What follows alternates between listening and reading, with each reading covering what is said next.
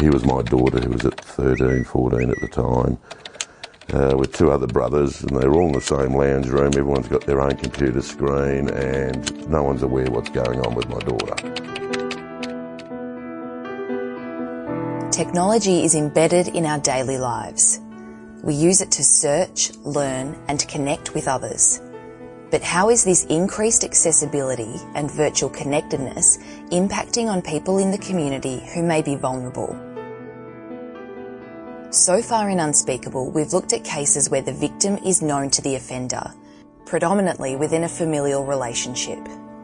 While this is the most common type of sexual offending and child abuse the Victoria Police investigates, significant numbers of sexual offenders commit crimes in online environments. Offenders who use digital platforms to groom employ many of the same tactics to manipulate and offend against their victims. You're listening to Unspeakable, a podcast brought to you by Victoria Police. This topic can be confronting to talk about, and for some people, difficult to listen to. In managing your well-being, we suggest only listening to Unspeakable with people you feel comfortable with and giving yourself permission to pause and start again later if you need to. As further assistance, we'll provide some support options at the end of the episode. It's estimated that there are more than 150 million online images and videos depicting child abuse.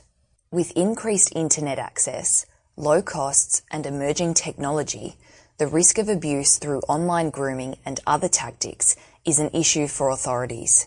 Social networking and internet-enabled multiplayer gaming environments are also giving predators access to some of the community's most vulnerable people. Victoria Police has an active online presence and members dedicated to this work. The Joint Anti-Child Exploitation Team, or JACET as it's known, plays a critical role in investigating online grooming, online child sexual abuse, and offenders who are dealing in child pornography. JACET investigators are trained to work in this vast and complex environment. They're experts in gathering information about offenders' online activities in order to locate and charge them. So a lot of our work um, comes via referrals.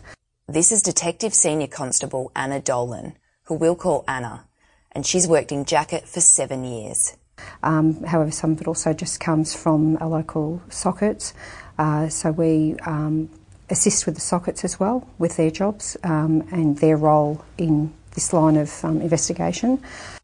Working in an ever-changing environment means that Anna and other JACET investigators need to be at the forefront of new technologies in order to best investigate online grooming and cases of child exploitation. Uh, whether it be um, apps that you know the kids are using regularly, or even just the, the tools that we use to um, to uh, locate people who are grooming children online, for example. Online grooming can happen in a variety of ways. The child or adolescent could already have some connection to the offender, or it could be that an unknown person is actively seeking children on the internet. So, um, in some cases, the child may have actually have approached the person who's going to groom them, um, particularly if it's in a in a gaming environment, they've approached them for another reason, and from there from there on, the opportunity presents itself to the person who's grooming them. Anna says that gaming environments can be particularly dangerous. It's quite common uh, when people are using or playing within these environments. They communicate uh, within that environment. They, that might be text based. Quite often, um, we've heard that that can be quite slow when they're playing the game, and the game can be maybe a game of strategy where they need to communicate a bit quicker. So then, um, for someone to ask for the child's phone number, it's not unusual to say, well, look, let's talk and we can strategise and play the game at the same time. This takes the offender one step closer into the child's personal life. Bonding over common interests can also occur in these environments. The offender deliberately places themselves alongside their victim to build trust and create familiarity. They groom and prime the victim into trust and acceptance before sexualising the relationship. Difficult to talk about hindsight because, um, again, if you're being lied to, there's not much you can do about it. This is Frank. It isn't his real name. here I was, I was getting phone calls from my mother, come down and trying to get her to school, and I was going in there trying to be the, you know, try the loving dad, try the tough dad, you know, the good, the bad, I tried all that, and just wasn't making sense. Why was this kid not going to school, and why was she just staying in bed all day, and you know, it's pretty tough times. Frank's daughter became the victim of online grooming after she met an older male through an online gaming website. You know, these kids are innocently going there playing these game sites and, you know, she's thinking he's a 15 year old boy on the other side and he's a 42 year old man. In the second half of last year, more than 1,500 contacts were made to the Kids Helpline from Australian children and young people who were concerned or feeling unsafe as a result of online or texting activity. Victoria Police is also seeing an increase in the number of children being coerced into taking sexually explicit videos or images of themselves. The sending of provocative or sexual images or videos, either by mobile or online, is known as sexting. Sexting has become relatively common in teenage relationships, with 54% of young people surveyed by the Australian Research Centre in Sex, Health and Society in 2014 saying they had recently received a sexually explicit text message. 26% reported that they'd sent a sexually explicit photo of themselves. Victoria became the first Australian state to introduce sexting legislation in 2014. As part of changes to the law this year, young people under the age of 18 who engage in non-exploitative sexting can no longer be charged if the communication is with another young person and the age difference is no more than two years. These laws were put in place to prevent young people from being prosecuted with child sex offences while still protecting children from being sexually exploited. It's important to note that in other Australian states and territories, the creation and dissemination of such content within this age group may be against the law and can result in criminal charges. With increasing circulation of explicit and illegal content, online police surveillance and intelligence gathering is becoming more important. Yeah, online grooming can happen on any website, any platform. Leading Senior Constable Simon Fogarty is a tactical intelligence officer who's been with Victoria Police for the past 22 years. He works closely alongside JACET detectives like Anna. The information will come to, to us from varying sources, whether it's from uh, a Crime Stoppers report, might be reports over the Watch House counter, could be reports from international law enforcement agencies, whatever the case may be. So the information will come to, to myself. Uh, I'll make an assessment of that and create uh, an intelligence report, and then we'll uh, make an assessment of the information from there and refer that on to one of the investigators within the unit or an investigator from one of the regional sex offence investigation units. Simon says the location of the offender and that of the victim is one of the challenges investigators face. The internet may be borderless, but police agencies are not. Part of Simon's role is to develop close working relationships with interstate and overseas counterparts. We actively engage with them, uh, collaborate with them to work on investigations and develop the networks. So it makes the uh, transition of information seamless. Uh, it's quicker. Uh, we can get information anywhere in the world within a day. Uh, within even hours if we need to for an urgent case. From online forums to social media and internet gaming, Simon has seen online grooming take place on a variety of platforms. Mobile technology is increasingly creating more opportunities for predators to offend, particularly against children who are accessing technology from a younger age, often with little supervision over who they're speaking to. I suppose historically, when you look back, you looked at the computer based uh, platforms such as Facebook, originally MySpace, YouTube, some of those things as, as were emerging. Uh, but we're seeing a lot now happening on uh, more app based platforms. So you, you Kik messengers, uh, various other platforms that people are using on tablets or, or mobile devices. Uh, we also see it happening on gaming platforms, um, whether it's through online gaming or through gaming consoles. Simon's role is to uncover a perpetrator's identity, location, and the extent of their offending. Um, you have your distinct predators who have an interest in children, that's what their main sexual focus is, and they want to offend against children. That's their, their main focus. You've also got more ones who are opportunistic and they work on more of a scattergun approach. So they'll go online and they don't particularly care whether they're speaking to a child or an adult or a male or a female. They just want to have some sort of sexual activity with another human being. As we've discussed in previous episodes, sexual offenders actively seek out and prey on victims' vulnerabilities. The online environment is no different, except that they can have access to many more children at a time. They will target the children, they'll pick up on children's vulnerabilities, they'll pick for children who either are being bullied at school or come from broken homes or have something in their life that they're missing, and they'll fulfil that requirement and that need in that child and they'll become that uh, connection, I guess, where they slowly then start to manipulate their, their life to make themselves, the offender, the main focus of the child's life. This is what happened to Frank's daughter. The poor kid didn't know where she fitted in, you know, and the only sort of light at the end of the tunnel was seeing Dad on a fortnightly basis. You know, gave the ordinary probably a bit more attention because I was a part-time dad, so she got a lot more out of me or more quality time while, while she was with me. As Frank described earlier, his daughter was avoiding and dreading going to school. She was being bullied. Frank was well aware of the impact the bullying was having on his daughter. It had caused her to move schools a number of times.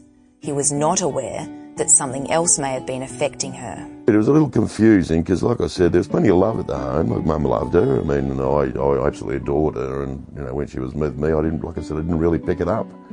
You know, there were some differences. She changed from the happy-go-lucky type kid to a bit more serious and concerning and hesitant in spots. So I should, probably should have picked up the signs earlier, but, you know, I thought that might have been just you know, um, her moods. You know, she's a teenager. He reflects on other signs that his daughter was being groomed.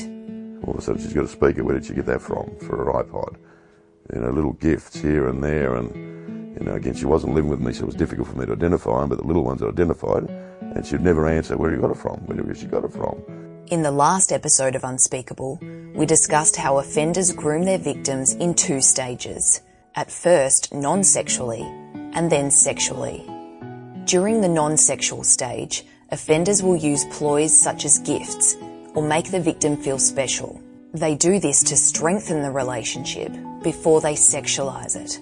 There was also the ability there for, for him to provide various facets of the game, um, different, different facets of the game that were had to be paid for.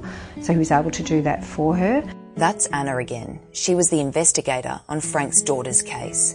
As Anna said earlier, JACET investigators work closely with Sexual Offences and Child Abuse Investigation Team, or SOCIT detectives. JACET has the same investigation model as SOCIT in that the police member who takes the initial report supports the victim throughout the investigation and court process.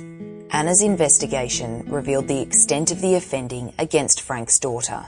At first, the offender had used their common interest of gaming to create trust. He eventually escalated the grooming by shifting the contact beyond the game. So it became a little bit more familiar and regular contact. He didn't have to wait for her to be online and gaming to have contact with her. He had another way of, um, of contacting her. Obviously, they became more familiar with one another and more comfortable with one another, and their relationship progressed. Through this familiarity, the offender was able to determine ways in which to further manipulate Frank's daughter into commencing an emotional and physical relationship with him. The offender used his financial advantages to make Frank's daughter feel indebted to him before the relationship escalated. He was able to even provide things like takeaway meals to her, to her home, buy those and have them delivered from, from interstate to her. So um, that was another another way of endearing himself to her. Um, there were things that probably that she perhaps wouldn't have been able to have otherwise, um, and he could see where her needs were and meet those needs that perhaps weren't being met within the home environment. Frank's daughter eventually ended the relationship with the offender. She moved in with Frank, who got her interested in school again and participating in sports. This is eventually what led to her disclosing the abuse. She developed a bond with her teacher and felt comfortable enough to tell him what had taken place. Her teacher convinced her to report the matter to police. I'll never forget the day I got the call from the police. Your daughter's at the station. We'd like you to come down and chat to us. And uh, I was totally in the dark. I didn't know what that was about. And so you can imagine how I felt when you know I'm sitting in, in a room such as this and and with the daughter opposite me in tears, and then her mother as well arriving, and I'm going, well, I was really confused why we were here, and and to hear all that, I was just sick to the stomach, and uh, I'm still sick to the stomach to this day, you know, five years later. Anna says when investigating cases that involve children, It's important to prepare them for each step in the process. It's obviously quite foreign to children um, of that age because they would never have had any contact with police quite often and also with the court process as well. And you have to be quite honest and explain that there will be a court process at the end. Investigators explain that the matter is now in the hands of police and reassure the child that police will protect them as best as possible. If they have any fears for the future, that they don't have to worry about that anymore, that we can um, perhaps stop any future offending from occurring if that's problem that they foresee or um, if they think that they're going to um, have uh, their activities exposed through court, we can also assure them that that's not going to happen, that therefore their, their friends, um, perhaps other extended family and, and, and school aren't going to know what's occurred. Frank says that despite this, it was still an incredibly difficult situation for him and his family to face. It was pretty trying, I must admit, and pretty testing from day one. You know, even having him interviewed and brought down to Melbourne and then you know, being charged. You know, the court case, everybody was wonderful. They gave us um, a lady to walk us through everything, um, take us into the court case and all that, and sit us down. But you know, it's hard to describe what we felt. It was, it was Uh, torturous. I keep using the word horrific because there's no other word to use, really.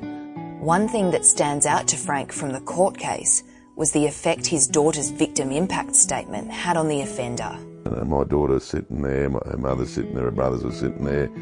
I was, and I was behind, and then I saw him, and he stand there. And one thing that did impact on me was him crying as well, after my daughter had her statement read out in court and what it done to her and the impact that it had on her. And I think he finally realised what he'd done. That made me feel, feel like, well, there is some justice here, or at least some justice is happening right now. The offender was found guilty and received a sentence of three years in prison, which he's currently serving. For parents or guardians who may be listening to this podcast, Anna shares some advice on how to keep your children safe online. The best thing for them to do is to be obviously aware of what their children are doing online and have that conversation with their children around what they're doing. Um, so if they do become aware of something, we hope that they become aware of it early on before anything does occur. But if it's obviously if, if an offence has already occurred, then they need to um, make that approach to their local police station. Um, our main objective obviously is to have it reported as early as possible um, because it may be a case of um, that offender is not only targeting their child but also other children as well. Um, and also, we want to preserve the evidence that we have. So, if uh, if their child is using various devices, we'd like to see have those vi- devices made available to us. Anna discourages parents from deleting conversations or images, which is often their first instinct. While cutting off communication is important, investigators tell parents this content is crucial for the investigation as I said, it, may, it will help their child and it also may help other children as well. Frank stresses the important role that support services play in recovery from these traumatic experiences. Whether it's reaching out to family, friends, or professionals, he says that all family members affected by the offending should let someone know if they're not coping. Uh, but like I said, it's little steps. Every step counts. And I realise that my work's not important, my money's not important.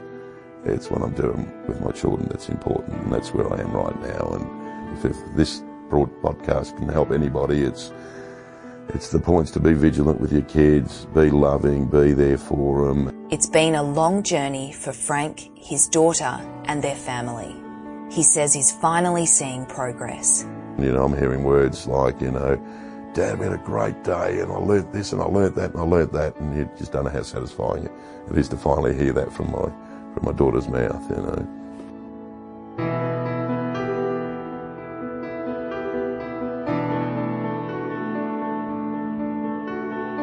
Unspeakable is brought to you by Victoria Police. Important advice and further information on these topics is available from the eSafety Commissioner's website at esafety.gov.au. It includes dedicated resources for parents where they can learn about the digital environment. If you've been a victim of a sexual crime, including in an online environment, please call triple zero or your local police station. For additional support, CASA's confidential 24 hour sexual assault crisis line can be reached on 1800 806 292. Thanks for listening.